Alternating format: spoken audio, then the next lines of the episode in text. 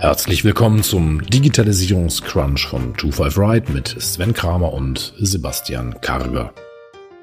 Mit hanseatischer Zurückhaltung, einem kritischen Blick und einer klaren Meinung informieren, sortieren und bewerten die beiden Digitalexperten die aktuellen Entwicklungen und Trends rund um die Digitalisierung. Und jetzt viel Spaß!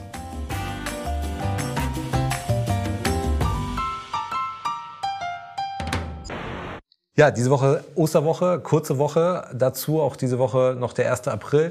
Letztes Jahr ist ja, kann man schon fast sagen, der 1. April pandemiebedingt ein bisschen ausgefallen. Ich glaube, dass man dieses Jahr da schon ein bisschen mehr wieder sehen wird. Und wir haben es letzte Woche angekündigt. Wir wollten ja ein bisschen über kuriose Themen sprechen. Und das passt auch diese Woche ganz gut, weil wir ja, wie gesagt, auch den 1. April halt haben. Und Google war ja in der Vergangenheit immer ganz gut, was April-Scherze anging. Also von dem Nose-View-Modus in Google Street View äh, bis hin zum Self-Driving Bike haben die ja jedes Jahr eigentlich immer ganz gute Ideen äh, gehabt. Dabei, uns geht es ja gar nicht darum, jetzt über, über Aprilschätze zu sprechen, sondern wir wollen ja über kuriose Themen sprechen. Aber diese beiden Themen liegen erstaunlich nah beieinander. Gerade beim Self-Driving Bike. Also ich hatte das Video noch im Kopf und es sieht auch super lustig aus, wie halt da irgendwie so zwei Kinder auf, auf dem Fahrrad sitzen. Ja, mit einem Luftballon, in der Hand. Luftballon in der Hand und automatisch ähm, durch die Straße gefahren werden. Ich glaube, das Bild, das können wir auch nochmal verlinken. Genau, das packen wir mit rein, ja. Und ein paar Jahre später wurde das ganze Thema von der Realität eingeholt. Ja, und es war auch gar nicht so viel ähm, später. Also ich glaube, zwei Jahre später oder so. 2016 hat äh, Google das Thema so am 1. April gebracht und dann zwei, drei Jahre später hatte dann Baidu oder zumindest halt irgendwie so mhm. diese Technologiespiele von Baidu dann halt auch so ein Self-Driving Bike rausgebracht oder zumindest in Prototypen. Und das ist dann halt tatsächlich ein Fahrrad, was dann sich wirklich selber hält. Also es ist nicht irgendwie gestützt, sondern es äh, hält halt das Gleichgewicht. Und ich habe den den, den Anwendungsfall noch nicht ganz genau dahinter verstanden, weil das in den meisten Videos laufen die neben dem Fahrrad her.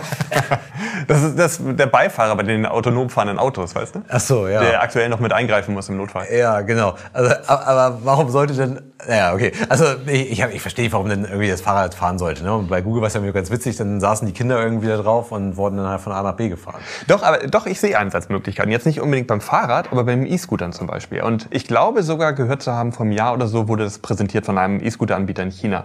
Und zwar, was es ja eine ganze Zeit lang gab, in, gerade in den USA, als die E-Scooter aufgekommen sind, ist, dass du auf einem E-Scooter einen Fahrer gesehen hast, der mehrere E-Scooter dabei hatte. Und zwar hat er dann immer, das war so eine Art Gig-Economy, du konntest dich dort anmelden und konntest ähm, E-Scooter einsammeln, wo die Batterie leer war, konntest die irgendwo hinfahren, laden und dann wieder verteilen und hast dafür Geld verdient. Okay. Also das war natürlich auch recht praktisch für die E-Scooter-Anbieter, weil das ziemlich aufwendig ist, überall diese Batterien halt äh, ja. wieder neu zu laden. Und äh, da gab es lustige Videos, wo Leute echt mit äh, fünf, acht E-Scootern auf einem E-Scooter unterwegs waren, um die zum Laden zu fahren. Und ich bin der Meinung, vor, knapp vor einem Jahr, da hat ein chinesischer E-Scooter-Anbieter halt selbstfahrende E-Scooters entwickelt und bereitgestellt, die nämlich dann, wenn die Batterie leer war, mhm. automatisch zu einer Ladestation gefahren sind. Mhm.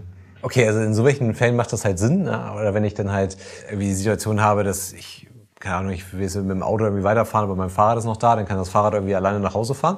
Also das ist ganz cool. Ich stelle mir jetzt aber noch schwer vor, wie ich halt auf so einem Fahrrad sitze und mich dieses Fahrrad halt so durch die Stadt fährt, während ich halt irgendwie meine E-Mail checke.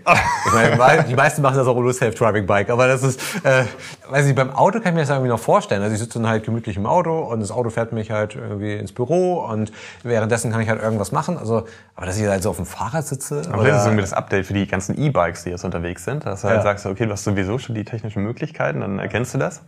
Das ist, das ist wie die Update-Garantie beim Tesla. Also wenn ich, wenn ich halt heute einen Tesla kaufe mit dem entsprechenden Autopiloten, dann kriege ich halt die Update-Garantie, dass ich dann halt, wenn das autonome Fahren möglich ist, ich das als Update bekomme dafür. Ja, ja. Also zumindest im gewissen Zeitraum. Das wäre ja ganz lustig, wenn dann halt die E-Bike-Anbieter das dann auch als Update-Garantie sozusagen zur Verfügung gestellt. Und dann eine Bereitstellung over the air. Ja.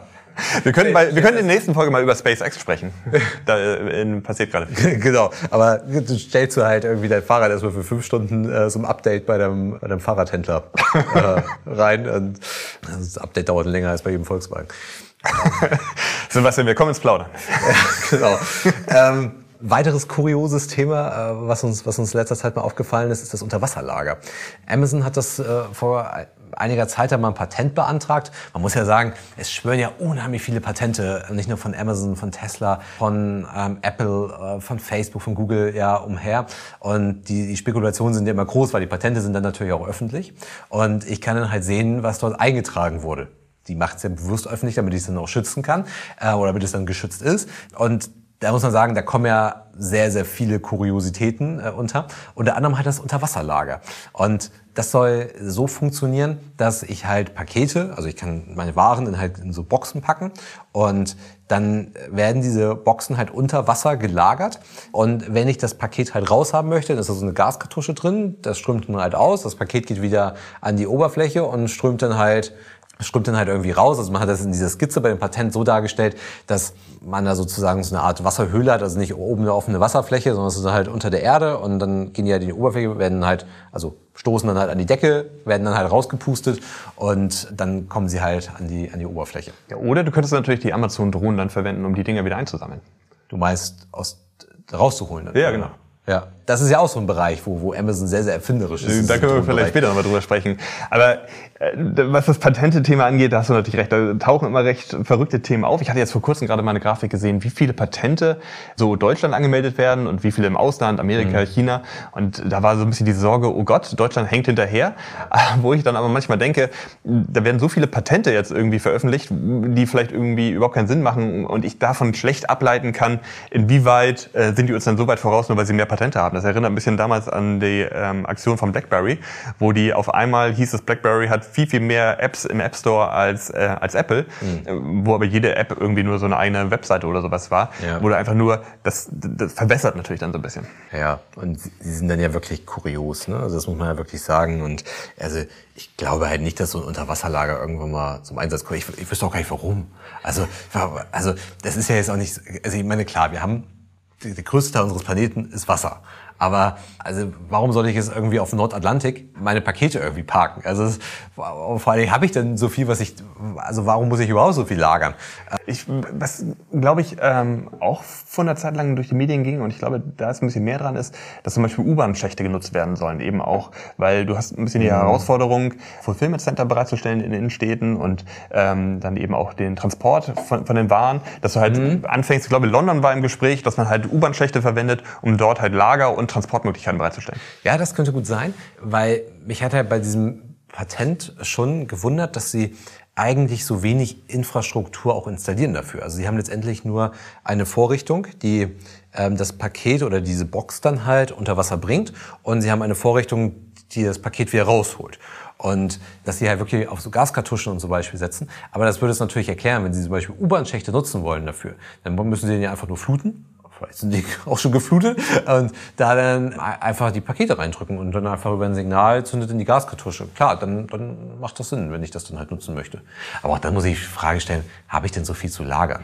Also, und das ist ja auch Kosten. Also ich müsste ja dann, ich, ich, ich müsste ja den Anwendungsfall eigentlich erstmal bauen. Also klar, wenn ich dann halt in den Ballungszentren relativ schnell Ware brauche und ich nicht erst aus dem nächsten Logistikzentrum, was dann außerhalb der Stadtgrenzen liegt, die Ware fahren möchte, die Ware vielleicht auch gar nicht jeden Tag zu jeder Zeit fahren kann, dann macht es natürlich Sinn zu sagen, okay, ich habe U-Bahn-Schächte, die kann ich dafür entsprechend nutzen. Aber die Anwendungsfälle müssen dann schon noch irgendwo da sein. Aber auch das, also vielleicht, ich meine, das war jetzt noch nicht mal ein April-Scherz, das ist ein offiziell angemeldetes Patent. Bei Google hatten wir eben den Fall, dass wir vom April-Scherz bis zum, zum Prototypen schon relativ, relativ schnell waren. Und ja, also klar, auch das könnte irgendwann genutzt werden. Anderes Thema, Apple. Vielleicht erinnern sich noch einige, bei der Vorstellung vom iPhone 12 hatte Apple sehr medienwirksam präsentiert, dass sie wissen wir ja auch, Umweltschutz, ein wichtiges Thema für Apple. Und dass sie äh, wegen dem Umweltschutz auf die Kopfhörer und das Netzteil im Lieferumfang verzichten wollen. War großer Aufschrei, weil die Leute gesagt haben, okay, also das ist natürlich schon ein Grund wegen den Kabeln und dass man sagt, man hat zu Hause ganz viele Ladekabel irgendwie rumfliegen, aber dass deswegen irgendwie darauf komplett verzichtet wird und ich dann kein Ladekabel mehr dabei habe, fanden viele nicht so gut.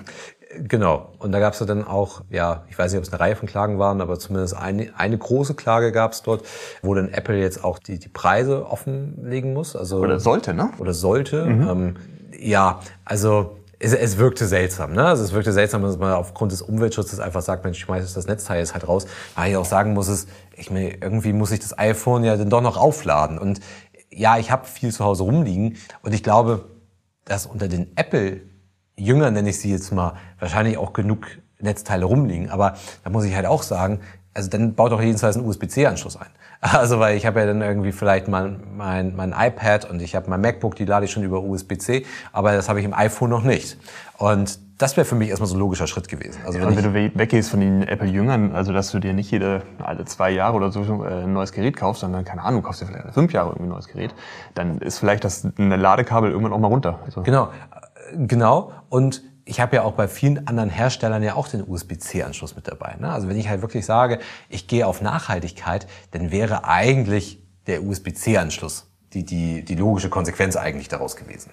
Genau, und daraufhin wurden sie jetzt verklagt und ähm, von brasilianischen Verbraucherschutzbehörden und müssen zwei Millionen Dollar Strafe bezahlen.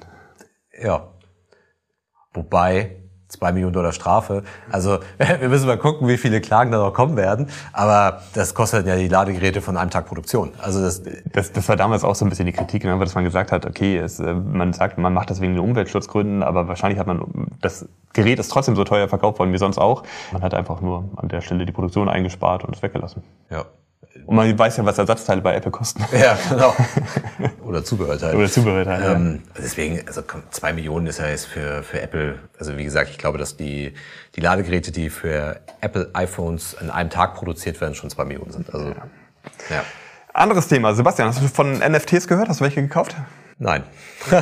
aber, ich, aber, aber ist ja momentan ein heißes Thema. Jetzt sind diese NFTs nicht wirklich kurios, aber was damit passiert, ist relativ kurios. Genau. Vielleicht müssen wir aber einmal noch kurz sagen, NFTs für die, die es noch nicht genau wissen. Also NFTs sind ein digitales Echtzeitzertifikat, das per Blockchain die Einmaligkeit einfach bestätigt. Genau. Also das sind ja, also das steht für Non-Fungible Tokens und sie können damit halt nicht kopiert werden, sie können nicht zerstört werden. Es, es ist einmalig, was damit passiert es ist beim Bitcoin anders. Also der Bitcoin ist ein Fungible Token und bei diesen äh, Non-Fungible Tokens kann man sich ja jetzt vorstellen, dass man damit relativ viel machen kann, weil sie halt eben einzigartig sind.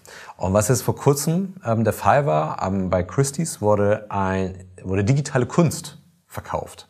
Und als ich das das erste Mal gehört habe, weil man muss sagen, halt, okay, die, die, die Medien haben dann halt wieder das Thema NFT dazu erstmal nicht geschrieben, sondern man, man, man hört dann irgendwie so, Mensch, irgendwie digitale Kunst wurde verkauft und irgendwie, ich glaube, ein Gemälde war das ja, oder doch, ein Gemälde war das, und für, für 69 Millionen Dollar, wo ich gesagt habe, okay, alles klar, Copy und Paste. Also, aber, weil man halt den NFT erstmal nicht erwähnt hatte. Aber der NFT macht halt genau sowas möglich. Also der macht es halt möglich, dass ich halt eine digitale digitale Kunst erstellen kann. Es gibt dann halt auch digitale Künstler und ich das dann halt verkaufen kann mhm, ähm, oder versteigern kann und für wahnsinnige 69 Millionen. Genau, die NFTs machen das erst möglich, dass überhaupt digitale Güter zu Unikaten erklärt werden können. Und das sorgt natürlich dann für den Wert. Ja. Wobei es wohl mittlerweile schon mehrere Fälle gab, die dazu geführt haben, dass NFT-Kunstwerke nicht mehr aufrufbar waren. Also dieser Hype beruht auf, auch auf einem sehr fragilen Fundament. Da muss man mal schauen, wie sich das entwickelt. Muss ich das dann eigentlich auch in ein Wallet packen? Oder also wie kann ich das? Also wie kann ich die digitale Kunst bei mir, also ich stelle mir das irgendwie schwer vor, oder? Also mein Bitcoin packe ich irgendwie in ein Wallet, wahrscheinlich muss ich das mit dem NFT genauso machen. Aber es sind alle Munde. Also ähm, Jack Dorsey, der hatte ja auch seinen ersten Tweet jetzt verkauft, ähm, auch als äh, NFT und hat dafür fast drei Millionen Dollar ähm, bei einer Versteigerung erreicht. Das ist ja Wahnsinn. Also das ist ja, das ist ja absoluter Wahnsinn. Also ich meine, klar, das, also warum nicht, ne? Also weil wenn ich, in der analogen Welt habe ich, ein, habe ich ein Gemälde erstellt, eine Skulptur erstellt. Das ist das Original gewesen. Das wurde nur einmal hergestellt und das hat ja auch einen gewissen Wert entwickelt. Und wenn ich jetzt halt digital etwas erstelle, wie den ersten Tweet, warum sollte ich den nicht verkaufen können? Aber die Welt ist ja dann halt einfach eine andere. Also ich hatte erst, als ich es gelesen habe, habe ich gedacht, Mensch, jetzt versucht man schon wieder so analoge Prinzipien in die digitale Welt irgendwie reinzudrücken. Also deswegen, ich, ich kann das noch nicht so ganz greifen. Also ich finde es ehrlich gesagt noch ein bisschen ein bisschen spooky, ähm, weil es, es macht irgendwie für mich irgendwie wenig Sinn. Also auf der einen Seite sage ich, ja, es macht Sinn zu sagen, Mensch, jetzt habe ich halt was irgendwie nicht verfälscht werden kann, was original ist, was halt nur einmal erstellt wurde und damit kann ich jetzt handeln.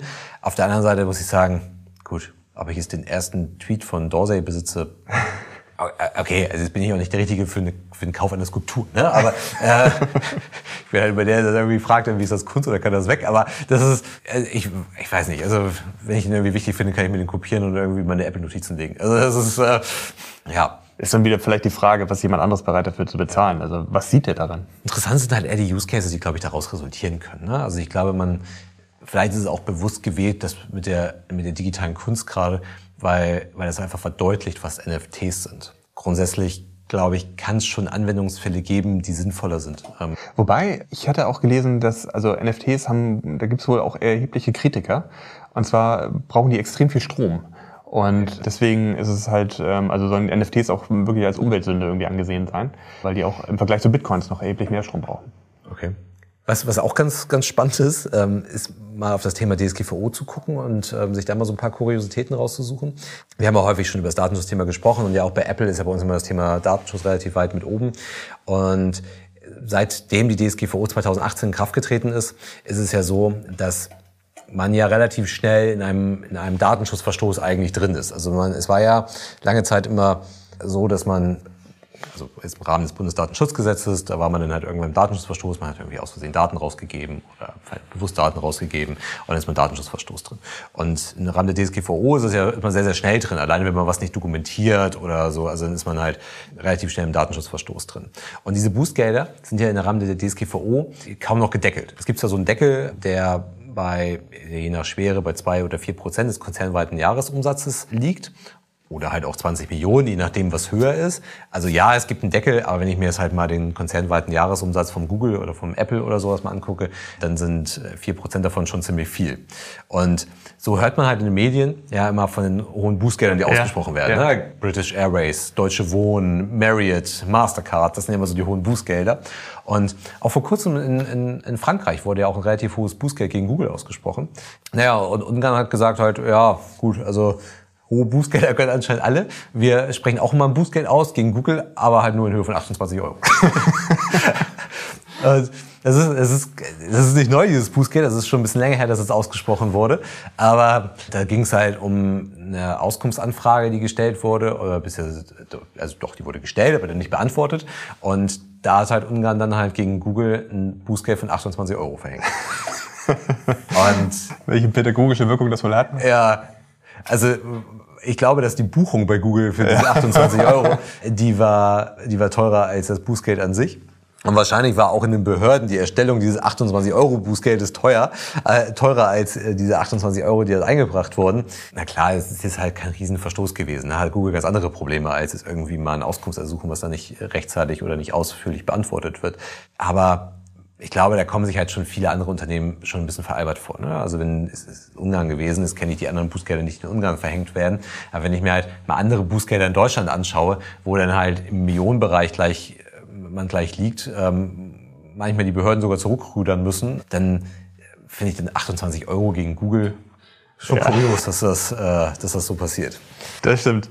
Ein anderes Thema, wo ja äh, man schon lange, lange was von hört und irgendwie aber so den richtigen Einsatz noch nicht so sieht, sind die gesamten Drohnen. Also es wird ja viel und lange darüber diskutiert, inwieweit werden halt Drohnen zukünftig die Lieferung von Waren übernehmen. Ja. Und es gibt bestimmt gute Einsatzmöglichkeiten, wo man zum Beispiel sieht, wo das äh, im medizinischen Bereich zum Beispiel Proben oder Organe eben äh, transportiert werden mit Drohnen.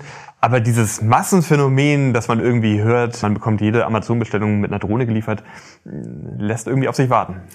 Ja, also es gab's ja in, in Irland gab's ja Tests ja. von Amazon, in Frankreich gab es Tests und ich, ich glaube, ich muss dann irgendwie rausgehen und so, einen, so, eine, so einen Marker mhm. irgendwie rausschmeißen ja, ja. aus dem Fenster und dann habe ich dann halt so diesen Drohnenlandeplatz. Ich glaube, diese Drohnen sind halt ich glaube, wie du sagst, es gibt Anwendungsfälle, wo diese Drohnen echt sinnvoll sind und vielleicht wird es auch in Deutschland noch mehr werden. Also sagen wir es mal so, es geht vielleicht auch mal über die Tests hinaus. Ähm, aber es gibt natürlich rechtliche Herausforderungen. Ähm, darf halt so eine unbemannte Drohne einfach darüber fliegen und ein Paket abwerfen. Ähm, also ja, ich, ich stelle mir das Praktische auch vor. Also wenn ich mir jetzt vorstelle in Hamburg, irgendwie du, du wohnst in so einem Mehrfamilienhaus und dann liefert die Drohne was, wo, wo soll sie das abstellen oder wo, wo soll das ankommen? Ja. Aber da muss ich sagen, wenn man jetzt mal nach China guckt, gerade dort auch zum Beispiel im Lebensmittelbereich, wie viele Bestellungen dort schon ablaufen mhm. und überhaupt Bestellungen in China noch viel, viel stärker sind und die arbeiten vor allem nach einem anderen Prinzip. Und zwar sind es eher Gruppenbestellungen. Und mhm. zwar ist es so, dass halt mehrere Menschen oder es werden mehrere Bestellungen zusammengefasst mhm. und dann erfolgt eine Lieferung aber an einen Ort oder einen zentralen Platz, sagen wir zum Beispiel ein stationäres kleines Geschäft. Mhm. Und sowas könnte ich mir eben auch vorstellen, dass man halt sagt, okay, es macht jetzt nicht Sinn, für jede einzelne Bestellung bei Amazon jetzt irgendwie eine Drohne loszuschicken, sondern dass du halt größere Bestellungen zusammenfasst und die dann an einer zentralen Stelle, wo sie dann wieder abgeholt oder verteilt wird, bereitstellst. Und du meinst mit der Drohne dann zu der zentralen Stelle? Oder? Ja, genau. Ja, ja ich, ich könnte mir auch durchaus andere Szenarien vorstellen. Also wenn du halt mal so einen Drohnenlandeplatz für dich halt irgendwo registrierst und sagst halt, Mensch, kannst du das irgendwie auf meiner Terrasse abwerfen oder sowas? Also abwerfen ist nicht, sondern da landen, abstellen. Ich glaube, dann macht das halt irgendwie schon Sinn. Ich kann mir auch vorstellen, in Ballungszentren, dass du dann halt schon mal auf dem Balkon zustellst, wenn dann das entsprechend registriert ist als Abstellort. Aber was du eben angesprochen hast, das ist ja auch immer wieder so ein Patent von Amazon. Die haben ja im Rahmen der ganzen Drohnen haben die so ein, so ein Zeppelin sich patentieren ja, ja, lassen. stimmt. Und da ist es dann halt genauso. Ja. Da schwebt dann halt der Amazon Zeppelin dann in die Stadt rein äh, und von dort aus gehen dann die Drohnen raus. Und ähm, damit du halt dann nicht die Einzeldrohnen hast, die dann halt, die in die Langstrecken fliegen müssen, sondern du hast dann halt ausgehend vom Zeppelin dann halt die einzelnen Drohnen, die dann von dort aus ausschwärmen. Und es gab ja auch in dem Zusammenhang so einen, so einen Drohnenturm. Ähm, Ja, stimmt, genau. Ja, Von dem also- die ausschwören. Ja. Genau. Und aber klar, also das, das mag halt, das versucht man ja auch auf anderem Wege. Ne? Also versucht man nicht nur bei Drohnen zu sagen, man, man führt halt irgendwie Lieferungen zusammen, Ja, ähm, liefert an eine zentrale Stelle. Ähm, auch hast über Lebensmittel gesprochen, Ein Picknick. jetzt halt Picknick, ne? ist halt letztendlich auch etwas sehr ähnliches. Und von dort aus geht's dann halt weiter. Ob das dann halt mit Drohne weitergeht, glaube es auch nicht, dass wir heutzutage noch einen Zeppelin bauen werden. Also Amazon besser gesagt, den bauen wird. Also wahrscheinlich wird es halt eher eine große Drohne sein, die dann halt irgendwie hinfliegt. Aber ich kann mir das gut vorstellen, dass du dann halt sagst, okay, dann gibt's halt, weiß nicht, Hamburger Innenstadt oder sowas, gehst du dann halt rein mit einer Drohne, gibt's halt einen Landeplatz. Vielleicht kriegen sie das ja auch mal besser hin als mit den ganzen Abholstationen, dass dann halt die, die Landeplätze mal anbieterübergreifend dann halt sind und nicht Ja. nur Amazon dort landen kann. Und dann stellen die halt vielleicht so eine Art, ja, so einen Container dahin und er kann halt jeder hingehen und sein Paket irgendwie rausholen. Also das kann ich mir halt schon vorstellen und dann würdest du halt deutlich effizienter diese, diese zentralen Landeplätze oder zentralen Orte zur Abholung dann halt äh, beliefert bekommen. Bei einer Packstation ist es halt so, finde ich, dass da hat ja mittlerweile jeder seine eigene Packstation. Und das ist halt, wenn du dann halt auch so im ländlichen Bereich bist, wäre es ja eigentlich sinnvoll, eine zentrale Abholstation zu haben, ne? wo ein Hermes, DHL, UPS, wo alle Klar. reinliefern Ja, ja, können, klar. wo ein Amazon reinliefern kann, und dann kann man sich das da halt rausholen. Wenn jetzt halt jeder noch seine eigene Drohne hochbringt. Aber ja, es passiert da was und diese, diese Patente zeigt ja zumindest aus, auch wenn die noch so kurios sind und das vielleicht auch Quatsch ist, was die dort machen. Man beschäftigt sich mit diesem Thema und man hat halt für sich irgendwie die Technologie erkannt und ob es nachher Einzeldrohnen sind oder hier ein Zeppelin reinkommt oder wir so einen Drohnenturm in Hamburg stehen haben. Das ist richtig. Es ist ja häufig, dass man da vielleicht auf den ersten Blick gar nicht genau den, ähm, den Einsatz, das Einsatzgebiet irgendwie erkennt. Natürlich hat sich Amazon dahinter vorher Gedanken gemacht, warum sie, also die, zum Spaß werden sie das nicht alles machen. Ja. Wenn man auch sich über diesen Palm Reader nochmal Gedanken gemacht, also diese Handflächenleser, den Amazon ja patentieren lassen hat vor zwei Jahren. Und ähm, mittlerweile gibt es das in, in x Geschäften von Amazon, kann ich mich mit meiner Handfläche ähm, identifizieren und kann dann halt einkaufen. Also es ist auch von so einer vielleicht am Anfang verrückten Idee, wo man da, Ja. welcher Mensch würde das machen, ist es jetzt mittlerweile zum Ja, und wenn es halt nur das Vehikel ist, um die, die nächste Ja, genau, Erfindung, das nächste Patent Ganz zu genau. bringen. Ne? Man probiert Sachen aus, man testet Sachen. Wir sind ja bei diesem Zeppelin auch auf ein Video gestoßen, wo wir uns nicht ganz so sicher waren, ob das echt war. Ja, das hätte wahrscheinlich eine größere Runde gemacht. Ja, wahrscheinlich schon. wenn, wenn so ein Amazon Zeppelin halt durch die Welt fliegt. Aber wenn es halt nur, das, nur ein Vehikel ist. Also um mal einen Vergleich zu ziehen, das passt vielleicht nicht ganz, aber viele sagen ja, dass zum Beispiel diese Hybridfahrzeuge, die gerade halt viel gehypt werden, dass die eigentlich nicht wirklich förderlich sind, was, die, was das Thema Klimawandel angeht und was das Thema Mobilität angeht.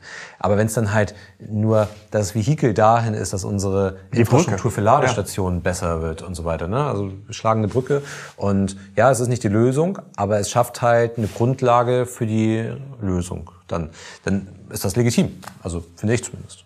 Ja, ich glaube, das war ein guter Abschluss. Und ja, dann würde ich sagen... Schöne Ostern. Schöne Ostern. Ähm, Wir hören uns direkt in der Woche nach Ostern mit, mit dem nächsten Crunch. mit einer seriösen Folge dann. Mit der nächsten seriösen Folge, nicht kurios. Wobei man sagen muss ja, dass eigentlich vieles in der Digitalisierung irgendwie kurios wirkt. Zumindest dann, wenn man sich mal so unseren Alltag hier anguckt. Ähm, aber ich würde sagen, ähm, bis dahin, genau, wir sprechen wie immer in den Gruppen irgendwie weiter. Und ja, schöne Ostern und bis nächste Woche. Bis dann. Tschüss. Tschüss. Der Digitalisierungscrunch ist eine Produktion von 25 Ride. Die Herren Karger und Kramer sind Gründer des erfolgreichen Beratungsunternehmens Liquam, aus dem 2020 die 25R Digital GmbH entsprang. 25 Ride Digital steht für Veränderung und Digitalisierung. Wir liefern Inspiration, Impulse, Wissen und Austausch für die Themen von morgen.